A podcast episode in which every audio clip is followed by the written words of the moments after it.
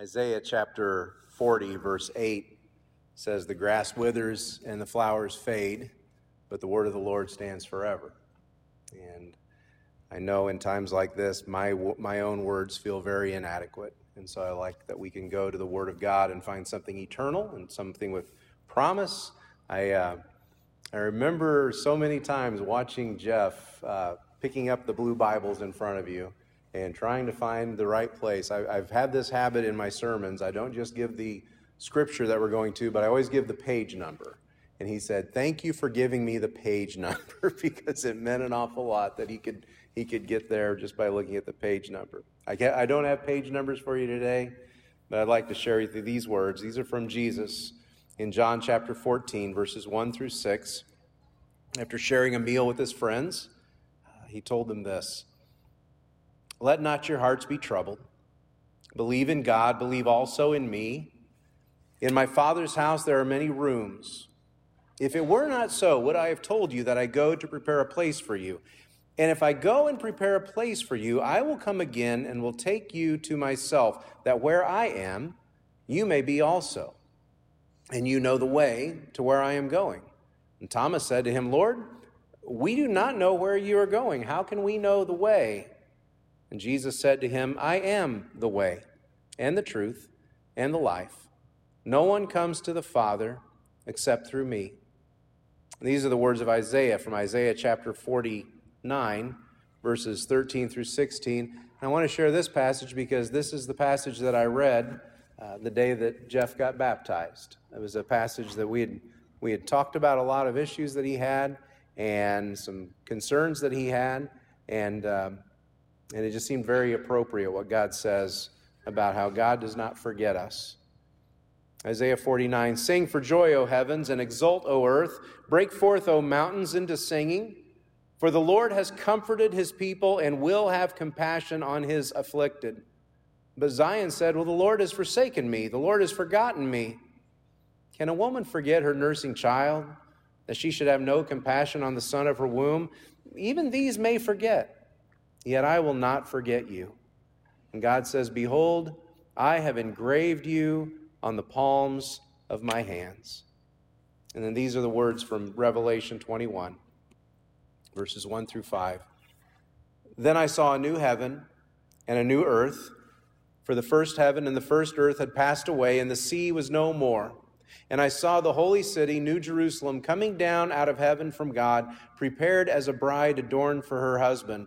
And I heard a loud voice from the throne saying, 'Behold, the dwelling place of God is with man. He will dwell with them, and they will be his people, and God himself will be with them as their God. He will wipe away every tear from their eyes, and death shall be no more. Neither shall there be mourning, nor crying, nor pain any more, for the former things have passed away.' And he who was seated on the throne said, 'Behold, I am making all things new.' And he also said, 'Write this down, for these words are trustworthy and true.'" Let's pray. Father, in our loss and in our grief, we've come to your word, knowing that your words are eternal and trusting that as overwhelming as our grief can be, even though your grace is through your grace, grief is temporary and will be replaced with hope through your love. We thank you today for Jesus' promise that he is preparing a place for us in your house. We find peace in the promise from Isaiah that you have not forgotten us, you will never forget us, that we are engraved on the palms of your hands. And as we turn to Revelation, we find what is currently for us the unimaginable promise of a day coming without grief, without tears, without sickness, no cancer, no pain, that will no longer be part of our experience. Until that day, we hold on to you. We hold on to each other. Bless us as we mourn today, that we might feel your comfort and the comfort of your spirit, the comfort of those around us. We thank you for Jeff. We come honoring his life, honoring you as the giver of life, honoring your son Jesus as the redeemer of life. And it is in Jesus' name we pray. Amen. It was about 6 years ago that One Saturday morning, Jeff ended up on my porch. He was going through a very difficult time, and he showed up on my porch in tears, and we talked, and I encouraged Jeff as best I could, but everything I said just seemed to fall off. It just didn't really seem to impact him. He seemed absolutely hopeless in that moment. And so there on my porch, we talked and put my hand on his shoulder and we prayed. And as he was leaving, he said, "I'll be in church tomorrow." And I thought to myself, yeah, right. Because you have to understand, I've heard that a lot from people. I'll be in church tomorrow, and then you never see him. Something comes up tomorrow. Tomorrow came, and there he was. And Junior, and Missy were both with him, flanking him on both sides. And I thought, well, my goodness, he's here. And I thought to myself, to be completely honest, well, I won't see him next Sunday. He was here the next Sunday. He was here so I think he was here more often than I was. And then he became this very constant presence here. Jeff was part of our Sunday school class. He was part of our worship services. We would come on the Tuesday evening men's meetings. He was always here. He was here Wednesday evenings. He was here Wednesday for the youth lunches. Jeff would be here for just about anything. It might surprise you, the one thing I could not get him to show up for was potlucks. That would surprise me that Jeff didn't want to come to potlucks. And I would invite him, come to the potluck. And Jeff would say, no, I didn't bring anything. And I said, well, you come be my guest. I brought too much food. You be my guest. He says, no, I don't want to eat your food. You cook spicy stuff. Like, you don't have to eat my food. You can eat anybody's food. I think I got him talked into coming to one or two potlucks after that. It was so hard for me to imagine that Jeff was going to be here every Sunday. And right now, it is hard for me to imagine that he won't be here, that he won't be a part of what we do. Jeff would show up, he would volunteer, he would serve. He became part of the fabric of this church, and I am going to miss him. But I realize also that he has been received into Jesus' kingdom. And whereas before, when he was on my porch, he seemed hopeless, he has now received his hope in full. His hope has become sight. There's a story that Jesus tells in Matthew 25 about a man who had 3 servants. He gives each one of them a measure of his wealth, some money called talents. And he goes away for a while. And I want to just share part of that story with you. It's in Matthew 25, beginning in verse 14. For it will be like a man going on a journey who called his servants and entrusted to them his property. To the one he gave 5 talents, to another 2, and to another 1, to each according to his ability.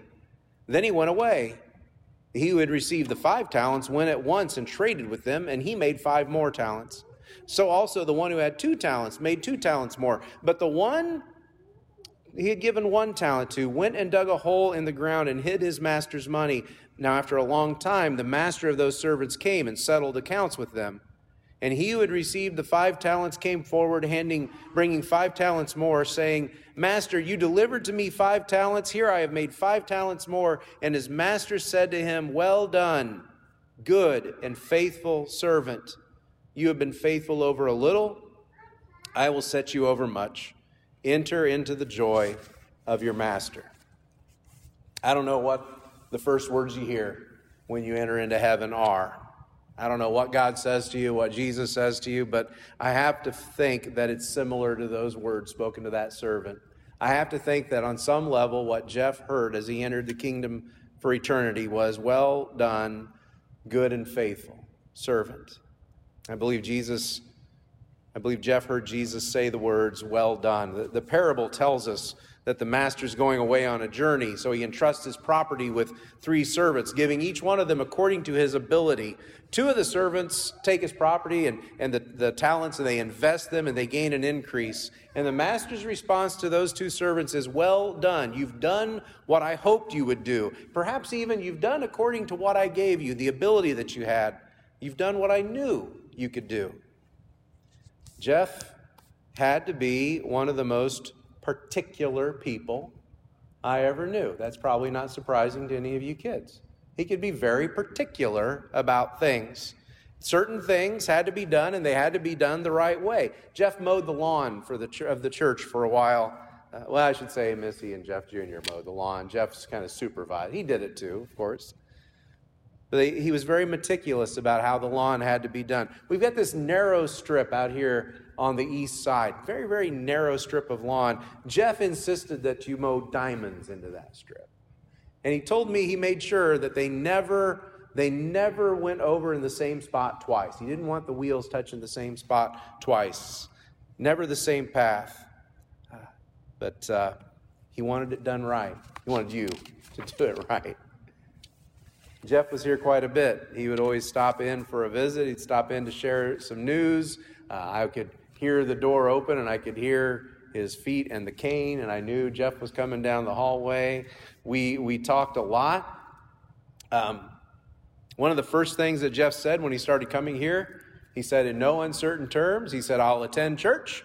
I will serve. I will do what I can, but you are not going to baptize me," because he was terrified of water.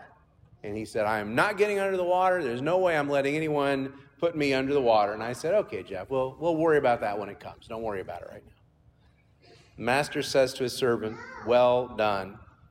And then he calls the servant. He calls the servant good and faithful. The master's off on a journey, so he's leaving these servants in charge. The servants have every opportunity to kick back and be lazy, and no one's watching them. But he calls the servants good and faithful because they continued to serve. They knew the heart of the master. They knew what he valued, and they were committed to that. Even when the master wasn't looking, they were faithful. And it wasn't long after Jeff started attending here that he started volunteering. He threw himself into serving. He would come on Wednesdays and help with the youth lunches, the prayer lunches that we would have. Jeff became our bus driver for the church bus. Not only that, but he became the guy who did the maintenance and the upkeep, made sure the bus was licensed, made sure the tires were good. And you know, it wasn't just here, but in our community. Jeff was a big part of HOST. HOST is an organization that supports our school, the teachers and the students. Jeff was a big part of that. There were things that got done in our church and in our community because Jeff did them, and Jeff did them well. Good and faithful. Listening to the kids the other day, they have stories of Jeff being good and faithful, him attending every game. Heather wrote, "He made sure to show up, and to some that might not seem like much, but to me it was a lot. He was at games, award ceremonies, plays, banquets. He was just always there." You know, faithfulness is not easy. Faithfulness requires something of us, something more from us. It requires a commitment that goes way beyond what we want to do to something that we tell ourselves we have to do. About a year after Jeff was here, he brought up baptism again. And he said, "Well, I might get baptized someday." So I don't know. We'll think about it. And I said, "Okay, no rush. Just whatever you want to do, we'll talk about it." The master says to the servants, "Well done, good and faithful servants." And then he extends an invitation to the good and faithful. He says, "Enter into the joy of your master." I love that expression in this passage. Enter into the joy of your master. Not enter into the work, not enter into the labor. The work is done, the labor is over. The servants have shared in the master's wealth and in his work, and now it's time to rest, to share in the master's joy. Something that you and I should recognize for ourselves is that sharing in joy is part of faithfulness. I think Jeff understood that. When I think of Jeff, I realize there's something our church did that was right with him. We did some very right things with him. Jeff came to us in need. He came to us feeling hopeless, not knowing where to turn. We not only gave him a place to sit on Sunday mornings, we not only gave him a place to come and worship, we gave him a place to serve and be useful. But then there was so much more. Jeff did something that is so hard to find, so hard to talk people into doing. He took ownership of the things that he did. They were his jobs. It became Jeff's bus. That was his bus that he went and took care of. I was telling the kids the other day, 2 weeks ago after church, I made tacos at the end of church. And we all met out in the parking lot and made tacos. Now somehow, A few years ago, Jeff had talked our trustees into buying a grill, a gas grill, a big one, a really nice gas grill. And that was so he could make burgers for the kids and for dinners that we were having. And I knew, even though he'd been sick and hadn't been here for a while, I knew I didn't dare touch that grill without getting Jeff's permission. And so I called Jeff up one day. I said, hey, I'm going to make tacos after church. Can I use your grill? He says, well, of course you can use the grill. I said, okay, is there anything I need to know? And he told me where all the utensils were. He told me that the gas cylinder was probably full. He said it was full the last time he changed it. He put a new one on there. He said it should be fine. It should be ready to go. I was so careful moving. I had to move it all the way from back there, all the way through the building, just really, really cautious. I popped the top open, and it looks like it's never been used before. He had cleaned it so well. It doesn't look like that now, okay? Because I cleaned it as best I could, but I'm no Jeff Simons when it comes to doing stuff like that. But it was important to me to ask him, can I use your grill? We gave Jeff a place to serve. He found purpose in that, and it became his. I think you hear something of that in Jesus' words from that master. Enter into the joy of your master. This becomes your joy as well. We've already mentioned Jeff. We could talk about Jeff's joy, and that would be right here. Many of you are Jeff's joy. We've already mentioned how he attended every game. He went to the banquets. He was always there. He took pride in you all. We would talk. He took so much pride in who you are, who you become. He would brag about you.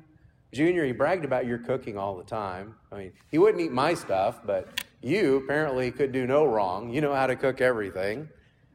He would brag about the games and the activities you were in, the things you did. And then when the grandkids came along, there was a lot more bragging going on. That was nothing compared to Bo the dog, though, because Bo the dog loved Bo the dog.